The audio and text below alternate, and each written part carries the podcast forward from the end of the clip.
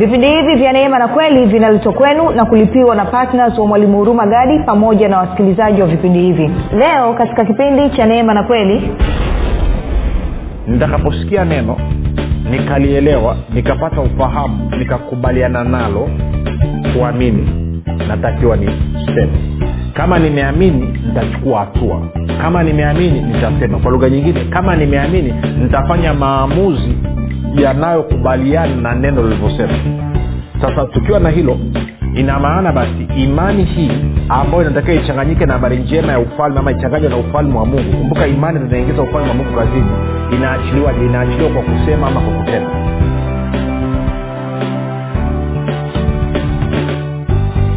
Pale ulipo rafiki, ninakukaribisha katika mafundisho ya Kristo kupitia vipindi vya neema na kweli. Jina langu naitwa Huruma Gadi. Ninafurahi kwamba umeweza kuungana nami kwa mara nyingine tena ili kuweza kusikiliza kile ambacho Bwana wetu Yesu Kristo ametuandalia.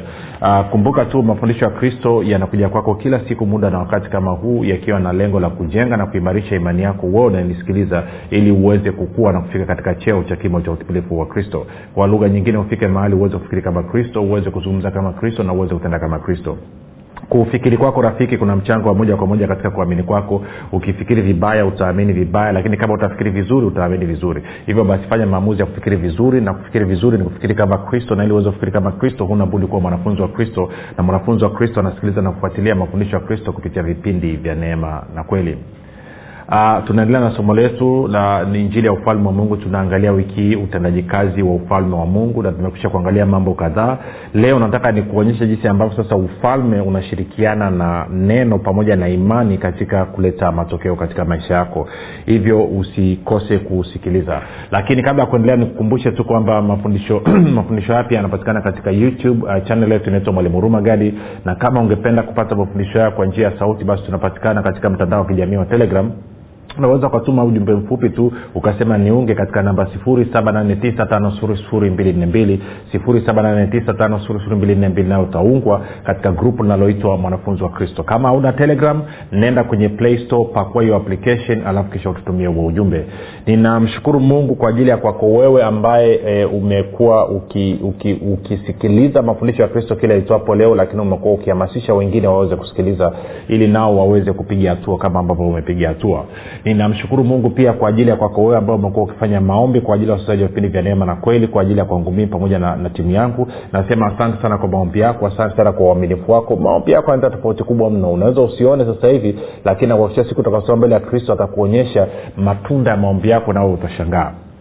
Baada ya kusema hayo, pia namshukuru Mungu kwa ajili ya kwako wewe ambao umefanya maamuzi ya kuwa partner wa vipindi vya neema na kweli. Kumbuka ushiriki wako ni wa muhimu sana, na timu hii imetengenezwa na Mungu. Ni Mungu ndiye aliyetengeneza hii timu, kwa maana ya kwamba una, una ambao anafundisha, na kuna ambao wanarekodi, kuna ambao ambao wanahamasisha wengine waweze kusikiliza mafundisho, na kuna ambao wanafanya maombi ili watu waweze kusikiliza, na kuna ambao pia wanachangia gharama za kupeleka injili. Na wote hawa tumetengenezwa, hii timu yote imetengenezwa na Roho Mtakatifu. Kwa hiyo nikupe hongera sana sana kwa kusikia sauti ya Roho Mtakatifu, na hivyo kuhakikisha kwamba ufalme wa Bwana wetu Yesu Kristo unasonga mbele na watu wengi zaidi wanafikiwa na maisha yao kubadilika. Baada ya kusema hayo, basi na kukaribisha wewe ambaye ni mgeni. Karibu karibu katika mafundisho ya Kristo. Utajifunza kufikiri kama Kristo na wala sio kama Adamu, na utafurahia, utakuwa na kuongezeka katika kimo cha kimo cha utimilifu wa Kristo. Okay, tuendelee. Uh, tuna tunaangalia swala la ufalme wa Mungu, na turudi tena kwenye kwenye Marko nne. Marko nne. Uh, tutaangalia mambo machache ili tupige hatua leo hii. Marko mlango ule wa nne tuliona kwamba uh, mstari wa kumi na tatu mpaka kumi na tano Bwana Yesu anasema hivi: akawaambia, hamjui mfano huu, basi mifano mingine mtaitambuaje? Mpanzi huyo ulipanda neno, na ili neno nini? Neno la ufalme. Hawa ndio walio kando ya njia lipandwapo neno, nao wakiisha kusikia mara huja shetani akaliondoa lile neno lilopandwa mioyoni mwao. Okay, kwa hiyo tukasema kwamba nikisikia neno nikapata ufahamu, neno linabakia ndani ya moyo wangu. Lakini hilo neno ili liweze kuleta matokeo na nataka, lazima nifanye maamuzi ama nichukue hatua sawa na hilo neno linavyosema. Sasa kuna mambo kadhaa na nataka ni ni, ni, ni, ni yazungumze hapa, na nitafute namna nzuri ya ku, ya kuingiza. Ah, ninaposikia neno la Mungu nikalielewa, maana yake ni kwamba nimeshawishika, na kushawishika ni kuamini. Kushawishika ni kuamini. Kushawishika ni kuamini.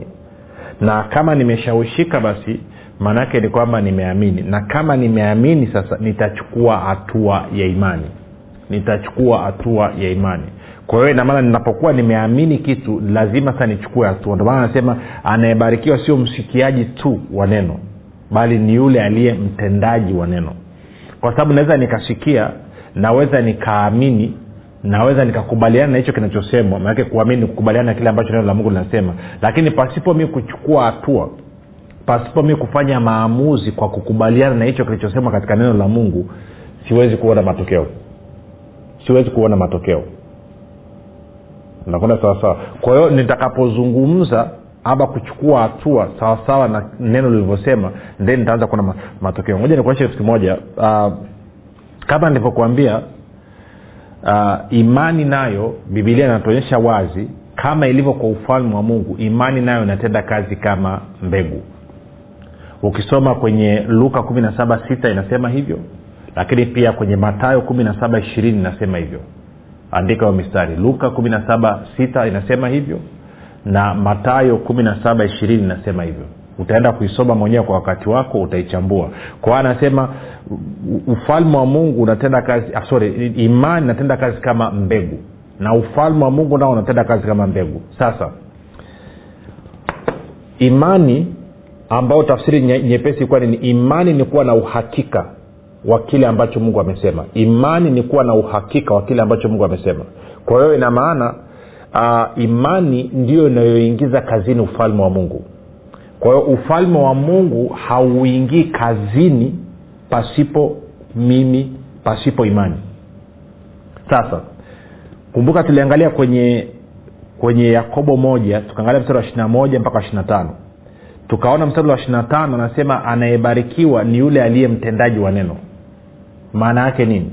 Maana yake ni hii, kwamba ninaposikia neno, nikalitafakari, kisha nikapata ufahamu, nikapata uelewa, maana yake hilo neno linakuwa limemea katika moyo wangu, na nitakapofanya maamuzi, nitakapochukua hatua sawa sawa na neno lilivyosema, inasababisha ufalme wa Mungu uingie kazini. Na ufalme wa Mungu nini? Ni serikali. Kile kitendo cha mimi kuchukua hatua sawa sawa na neno linavyosema, kwa sababu nimeshawishika ama kwa sababu nakubaliana na hilo neno, hicho kitendo cha kuchukua hatua inaitwa ni hatua ya imani. Kwa lugha nyingine, nakuwa nimeachilia imani yangu. Nakuwa nimeachilia imani yangu. Tuko sawa sawa. Sasa um, kwenye Ayubu mlango wa ishirini na mbili mstari ule wa ishirini na nane, uniruhusu nisome Biblia ya habari njema. Biblia ya habari njema anasema hivi: chochote utakachoamua kitafanikiwa, na mwanga utaziangazia njia zako. Chochote utakachoamua kitafanikiwa, na mwanga utaziangazia njia zako. Kwa hiyo ina maana ninapofanya maamuzi, basi hayo maamuzi ni ni hatua ya kuachilia imani. Kwa hiyo inaweza kawa ni maamuzi ya kusema ama ni maamuzi ya kufanya kitu. Nitarudia tena. Inaweza kawa ni maamuzi ya kusema ama ikawa ni maamuzi ya kufanya kitu. Sasa tukiwa na hilo kichwani, kama nimeamini kweli, nimesikia habari njema, maana yake hilo neno lazima nilichanganye na imani. Twende Waebrania kabla ya kufanya maamuzi sasa. Nisema nisome ile afutani Waebrania, Waebrania kumi na moja. Waebrania mlango wa kumi na moja. No, Waebrania mlango wa nne, sorry.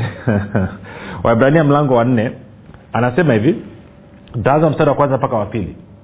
Anasema basi ikiwa ikaliko ahadi ya kuingia katika raha yake, yani rest, sabato, na tuogope mmoja wenu asije akaonekana ameikosa. Mbili, maana ni kweli sisi tu, sisi nasi tumehubiriwa habari njema vile vile kama hao. Maana yake neno la Mungu, neno la ufalme.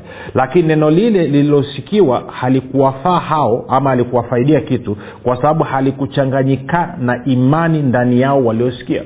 Kwa anasema ninaposikia injili, ninaposikia habari njema, lazima niruhusu hilo neno lichanganyikane na imani ndani mwangu. Ah, kwenye tafsiri ya neno, ngoja tusikie anasema nini mstari huo wa pili. Anasema kwa maana sisi pia tuna, tumesikia injili iliyohubiriwa kwetu, kama nao walivyosikia, lakini ujumbe ule waliousikia haukuwa na maana kwao, kwa sababu wale waliousikia hawakuuchanganya na imani. Kwa anasema ninaposikia neno la ufalme, habari njema ya ufalme wa Mungu, hilo neno likaingia ndani ya moyo wangu, hilo neno nikalielewa, nikapata ufahamu, bado kuna hatua nataka nichukue, na hatua hiyo ni kuchanganya hilo neno na imani. Nisipolichanganya hilo neno na imani, haliwezi kunipa matokeo. Sasa nachanganyaje neno na imani? Nachanganya ama kwa kusema, ama nachanganya kwa kuchukua dini hatua, ama nasema kwa kufanya maamuzi. Ndio lugha nyepesi. Nafanya maamuzi kwa kukubaliana na hilo neno. Na kwa kuchanganya neno kwa imani, hiyo habari njema, hilo neno la ufalme nini? Angalia angalia wa wa wa, wa, wa Korintho wa pili nne kumi na tatu. Wa Korintho wa pili nne kumi na tatu. Alafu sikia anavyosema Korintho wa pili nne kumi na tatu anasema namna hii. Anasema nne kumi na tatu Korintho wa pili nne kumi na tatu. Anasema um, lakini kwa kuwa tuna roho ile ile ya imani, kama ilivyoandikwa, naliamini ama nalikubaliana, na kwa sababu hiyo nalinena ama nalisema, sisi nasi tuamini na kwa sababu hiyo twanena. Kwa anasema basi nitakaposikia neno nikalielewa, nikapata ufahamu, nikakubaliana nalo kuamini, natakiwa niseme. Kama nimeamini nitachukua hatua, kama nimeamini nitasema. Kwa lugha nyingine, kama nimeamini nitafanya maamuzi yanayokubaliana na neno lilivyosema. Sasa tukiwa na hilo, ina maana basi imani hii ambayo inatakiwa ichanganyike na habari njema ya ufalme, ama ichanganywe na ufalme wa Mungu. Kumbuka imani ndio inaingiza ufalme wa Mungu kazini. Inaachiliwaje? Inaachiliwa kwa kusema ama kwa kutenda. Kwa lugha nyingine, inaachiliwa kwa kufanya maamuzi. Sasa kuna story moja huwa naipenda. Tuwe tuweke mistari miwili hapa chap chap, itatusaidia. Twende kwenye Marko kumi na moja. Kumbuka anasema naamini na kwa sababu hiyo nalisema. Kwa Marko kumi na moja ishirini na tatu Bwana Yesu anasema hivi: amin nawaambia, yeyote atakayeuambia mlima huu ng'oka ukatupwe baharini, wala asione shaka moyoni mwake, ila aamini kwamba hayo asemayo yametukia, yatakuwa yake.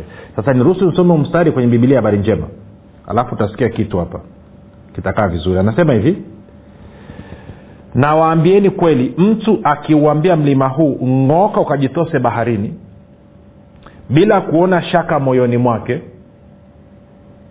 ila akaamini ama akawa amekubaliana kwamba mambo yote anayoyasema yanafanyika, atafanyiwa jambo hilo. Kwamba nakuwa nimesema, alafu nikakubali moyoni mwangu kwamba haya yote ninayoyasema yatafanywa, then anasema nitafanyiwa jambo hilo. Kwa tuende kwenye mfano. Ama kabla kutoa mfano, kwanza nieleweshe kitu. Kwa hiyo ninaposikia habari njema ya ufalme wa Mungu, inaweza ikawa kwenye eneo la uponyaji, inaweza ikawa kwenye eneo la mahitaji, inaweza ikawa kwenye eneo la ustawi, inaweza ikawa kwenye eneo la ulinzi na kadhalika. Nitakaposikia hilo neno na nikachukua hatua sawa sawa na hilo neno, nikafanya maamuzi sawa sawa na hilo neno, maana yake ni kwamba nakuwa nimechanganya imani ambayo ninayo nilipata wakati wa kuzaliwa mara ya pili na hiyo ufalme wa Mungu. Na hivyo naruhusu ufalme wa Mungu sio tu kwamba utende kazi katika ulimwengu wa roho, lakini uje pia katika ulimwengu wa damu na nyama na kufanya kazi. Ama ninaposikia habari njema alafu nikaielewa na nikafanya maamuzi kuingia kwenye maombi sawa sawa na hilo neno nilolisikia, inaruhusu ufalme wa Mungu uingie kazini. Mfano mzuri, sasa muda uruhusu, lakini kitabu cha Danieli. Tende Danieli mlango wa, wa, wa, wa tisa. Kitabu cha Danieli mlango wa tisa.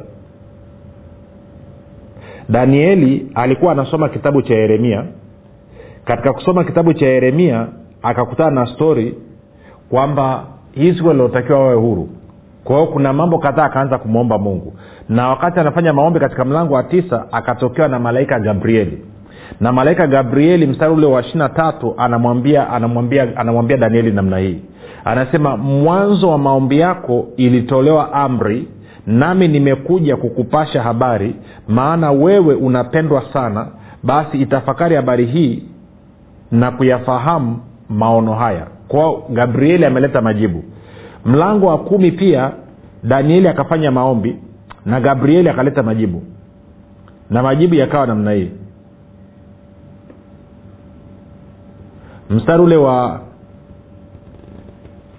kumi na mbili. Anasema Gabrieli anaongea na Danieli tena. Malaika Gabrieli anaongea na Danieli. Anasema ndipo akaniambia usiogope Danieli, kwa maana tangu siku ile ya kwanza ulipotia moyo wako ufahamu na kunyenyekeza mbele za Mungu wako, maneno yako yalisikiwa, nami nimekuja kwa ajili ya maneno yako. Kwa hiyo nikichanganya wazo la mlango wa tisa na mlango wa kumi, mazungumzo ama maelezo ya Gabrieli kwa Danieli yalikuwa kama ifuatavyo. E Danieli, mtu upendwaye sana na Mungu, mwanzo wa maombi yako maneno yako yalisikiwa mbinguni, amri ikatolewa, nami nimekuja duniani kwa sababu ya maneno yako.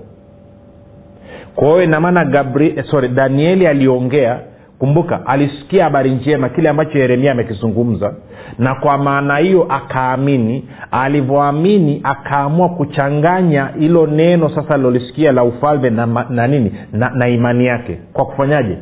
Aliamini na kwa sababu analisema. Kwa akaenda kwenye maombi akaanza kuomba akasema. Na mara zote mbili alipoingia kwenye maombi kusema, tunaambiwa majibu yalikuwa hivi, kwamba mwanzo wa maombi yako maneno yako yalisikiwa mbinguni. Mbili, amri ikatolewa. Tatu, nami nimekuja duniani sawa sawa na maneno yako. Kwa nini kilichotokea? Maana yake ni kwamba maneno ya Danieli yalivyosikiwa mbinguni, Mungu Baba alivyosikia, Mungu Baba kupitia Roho Mtakatifu, Roho Mtakatifu akatoa maelekezo kwa malaika. Na Roho Mtakatifu akatoa maelekezo sawa sawa na maneno yaliyotoka katika kinywa cha Danieli. Na malaika wakaja duniani kutenda kazi sawa sawa na maneno ya kwenye nini? Ya kinywa cha Danieli. Sasa kumbuka Roho Mtakatifu pamoja na malaika ni sehemu ya serikali ya ufalme wa Mungu. Kwa hiyo unaanza kuona ushirikiano sasa kati ya neno la Mungu na imani pamoja na ufalme wa Mungu. Kwa hiyo rafiki, wakati wowote mimi na wewe tunaposikiliza habari njema, iwe ni ya uponyaji, kwa mfano tuende kwenye neno la uponyaji, tuende kwenye kwenye Matayo nane, mfano mfupi tu, Matayo nane kumi na saba kumi na sita hadi kumi na saba. Matayo nane kumi na sita hadi kumi na saba. Biblia inasema hivi: hata kulipokuwa jioni, wakamletea wengi wenye pepo, akawatoa pepo kwa neno lake, akawaponya wote waliokuwa hawawezi, ili litimie lile lilonenwa na nabii Isaya akisema, mwenyewe aliutoa udhaifu wetu na kuyachukua magonjwa yetu. Na ukichanganya na kilichosema katika Petra wa kwanza mbili ishirini na nne, anasema na kwa kupigwa kwa Yesu Kristo ninyi mliponywa. Kwa hiyo maana yake ni kama ingekuwa mimi ni mgonjwa niko kitandani, ningesema okay okay ngoja ngoja twende taratibu. Kwa hiyo neno linasema Yesu alichukua magonjwa yangu na madhaifu yangu, na kwa kupigwa kwake mimi nilipona. Okay, hii maana yake nini? Hili neno linamaanisha nini? Hili neno linanisaidiaje mimi katika hali yangu ya ugonjwa sasa hivi? Hili neno linawezaje kubadilisha hali yangu nilionayo sasa hivi niingie katika afya? Ndio maswali ambayo nataka nijiulize. Je, nafanyaje fanyaje sasa ili hili neno liweze kunipa matokeo? Kama Yesu alichukua magonjwa yangu na madhaifu yangu, ina maana kwamba hii homa ninayoisikia kwenye mwili wangu pia aliichukua. Ina maana pia haya maumivu ninayoyasikia sasa hivi kwenye mwili wangu pia aliyachukua. Kwa hiyo kama aliyachukua, maana yake ni kwamba sina. Kwa lugha nyingine mimi ni mzima. Kwa kama mimi ni mzima, maana yake nini hii? Lakini bado nasikia maumivu. Lakini bado nasikia homa kwenye mwili wangu. Sasa hii, hii maana yake ni ndio maswali ambayo nataka ujiulize. Ninapofanya hivyo natafakari, natafuta natafuta uelewa. Tuko sawa sawa? Okay. Baadaye nasema okay, ina maana kama magonjwa yamechukuliwa na madhaifu yamechukuliwa na kwa kupigwa kwa Yesu Kristo mimi nilipona, maana yake ni kwamba mimi ni mzima. okay, hii hii maana yake nini? Nasema okay. Najiuliza swali, mtu aliye mzima yukoje? Kama sasa hivi ningekuwa siumwi, ningekuwa niko mzima, ningefanya nini sasa hivi? Nasema mhm. Kwa kuwa leo ni siku ya Jumapili ama Jumamosi. Leo Jumamosi asubuhi sasa hivi labda saa ngapi? Saa moja ningekuwa nimeshaamka, ningekuwa labda, natoa mfano tu, ningekuwa nimeenda nimekaa naangalia T V, kipindi changu ninachokipenda cha whatever. Kwao nini? Aha. Paka hapo nimeanza kupata mwanga unaingia kwamba aha, kwa hiyo ina maana kama kweli nakubali kwamba Yesu alichukua magonjwa yangu na madhaifu yangu na kwa kupigwa kwake mimi nilipona, maana yake basi natakiwa niamke niende sebuleni nikakae niangalie T V. Sasa nitakapofanya hayo maamuzi, nitakapochukua hiyo hatua, maana yake nakuwa nimeachilia imani yangu, na hii imani inasababisha ufalme wa Mungu uingie kazini.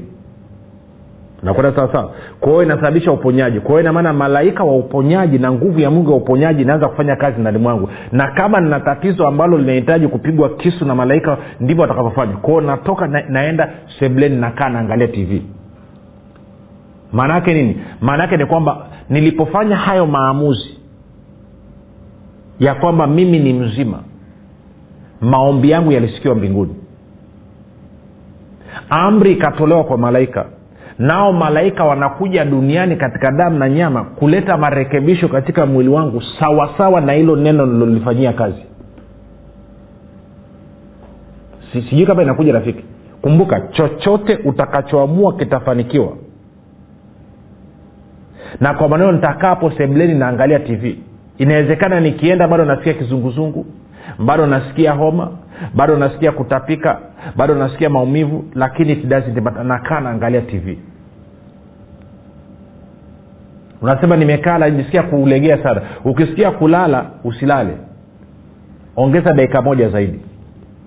Unasema hasa nikishaongeza dakika moja, ongeza na nyingine moja. Alafu ukiongeza na nyingine moja, ongeza na nyingine moja. Na alafu ongeza na nyingine moja, alafu ongeza na nyingine moja, alafu. Kwa sababu gani?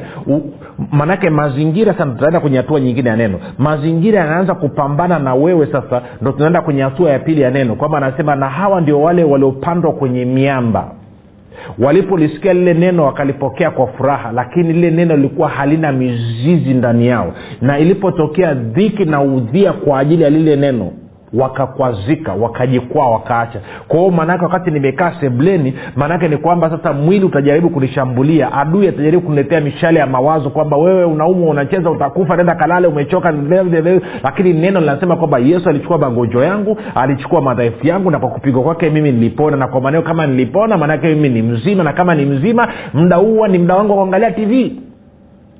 Kwa hiyo nakaa sebuleni naangalia T V. Ama inawezekana labda siku ya Jumamosi ni siku yangu ya kufua nguo.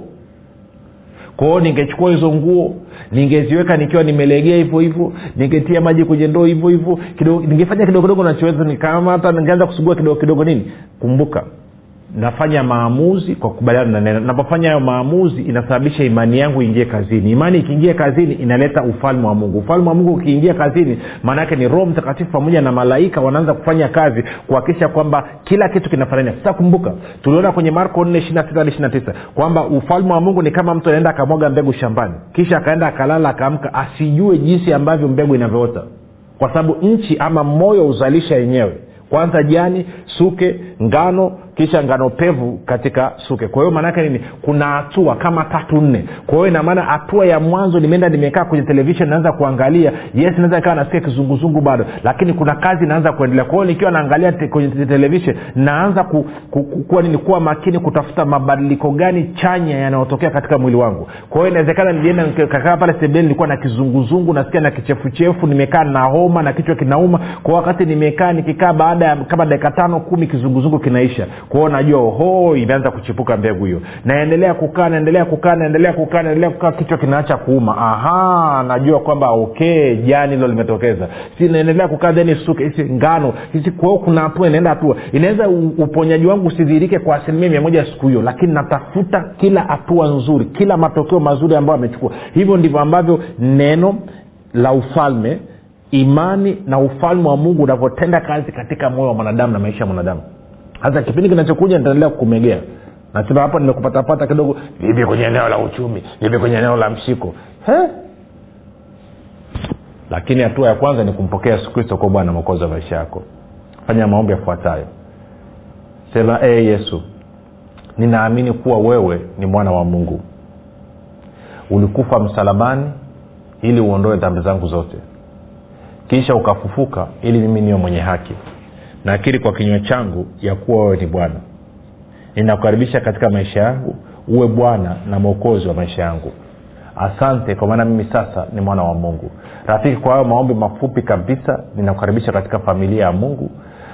Tuandikie tujue mahali ulipo, tuweze kufurahi pamoja na wewe. Tukutane kesho muda na wakati kama huu. Jina langu naitwa Huruma Gadi, na Yesu ni Kristo na Bwana.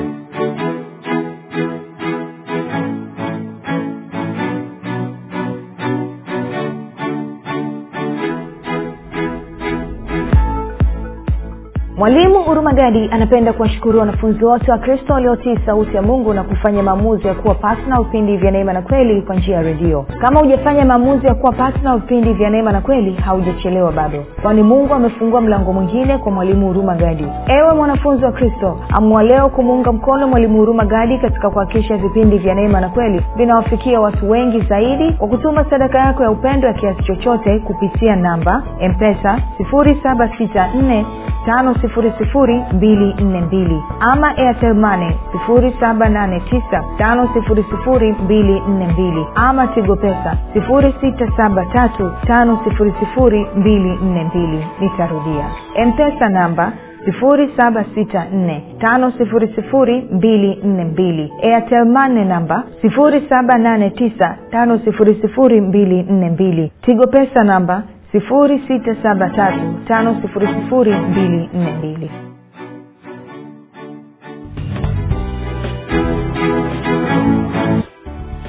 Umekuwa ukisikiliza kipindi cha Neema na Kweli kutoka kwa Mwalimu Huruma Gadi. Usiache kumfollow katika Facebook, Instagram na Twitter kwa jina la Mwalimu Huruma Gadi, pamoja na kusubscribe katika YouTube channel ya Mwalimu Huruma Gadi kwa mafundisho zaidi. Kwa maswali ama maombezi, tupigie simu namba zero saba sita nne tano sifuri sifuri mbili nne mbili au sifuri sita saba tatu tano sifuri sifuri mbili nne mbili.